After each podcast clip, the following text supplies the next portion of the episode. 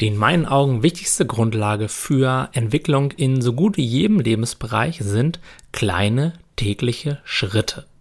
Wenn wir herausgefunden haben, welche kleinen täglichen Schritte uns dahin bringen, wo wir gerne hin möchten, dann müssen wir sie nur noch gehen und früher oder später werden wir dort ankommen. Eine ganz wichtige Sache wird dabei aber oft übersehen. Die eine Fraktion in der Persönlichkeitsentwicklung propagiert großes Denken, propagiert, ein großes Ziel zu haben und es sich ständig zu visualisieren. Das halte ich für ausgesprochen hilfreich, aber es birgt die Gefahr, dass wir vor lauter Freude über diese große Vision überhaupt gar nicht ins Handeln kommen, dass wir nicht anfangen, Dinge anders zu machen. Ich persönlich habe noch niemanden kennengelernt, bei dem der Scheck mit einer Million Euro einfach so in den Briefkasten geflattert ist, noch habe ich jemanden kennengelernt, der ohne eine fundamentale Veränderung in seinen Gewohnheiten und in seinem Bewusstsein zu einem wirklich glücklichen und zufriedenen Menschen geworden ist. Das ist also das eine Extrem, immer nur groß zu denken und zu meinen, hey, das reicht eigentlich schon. Auf der anderen Seite sind eben Leute, die sagen, okay, du musst dich anstrengen, du musst kämpfen, du musst bereit sein, Opfer zu bringen, du musst dranbleiben, dranbleiben, dranbleiben. Obwohl es natürlich so ist, dass wenn wir dranbleiben und viele Dinge tun, sich natürlich etwas ändern wird, ist das aber oft ein Weg, der für viele Menschen nicht wirklich gangbar ist, denn kaum jemand hat die benötigte Willenskraft.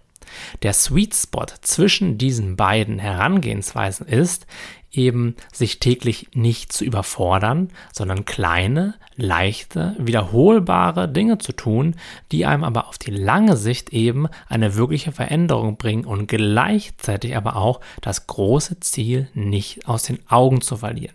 Sich immer wieder daran zu erinnern, warum setze ich mich denn heute zehn Minuten hin und meditiere? Warum schreibe ich denn heute diesen Blogartikel? Warum gehe ich denn heute zum Sport? Warum koche ich mir denn heute ein gesundes Essen? Nur wenn wir uns regelmäßig daran erinnern, warum wir Dinge tun, haben wir die Chance, überhaupt dran zu bleiben. Weil früher oder später wird immer eine Phase kommen, in der wir wenig Energie haben oder in der vielleicht viel in unserem Leben los ist und spätestens dann wird das dazu führen, dass wir eben, wenn wir uns nicht an das größere Ziel erinnern, eben aufhören, diese kleinen Dinge zu tun, weil warum sollte ich denn das jetzt auch noch tun? Ich fühle mich doch hinterher nicht direkt besser. Ich habe doch gar ähm, dickeren Bizeps direkt oder keinen flacheren Bauch, nur weil ich jetzt hier meine 15 Minuten Fitness gemacht habe.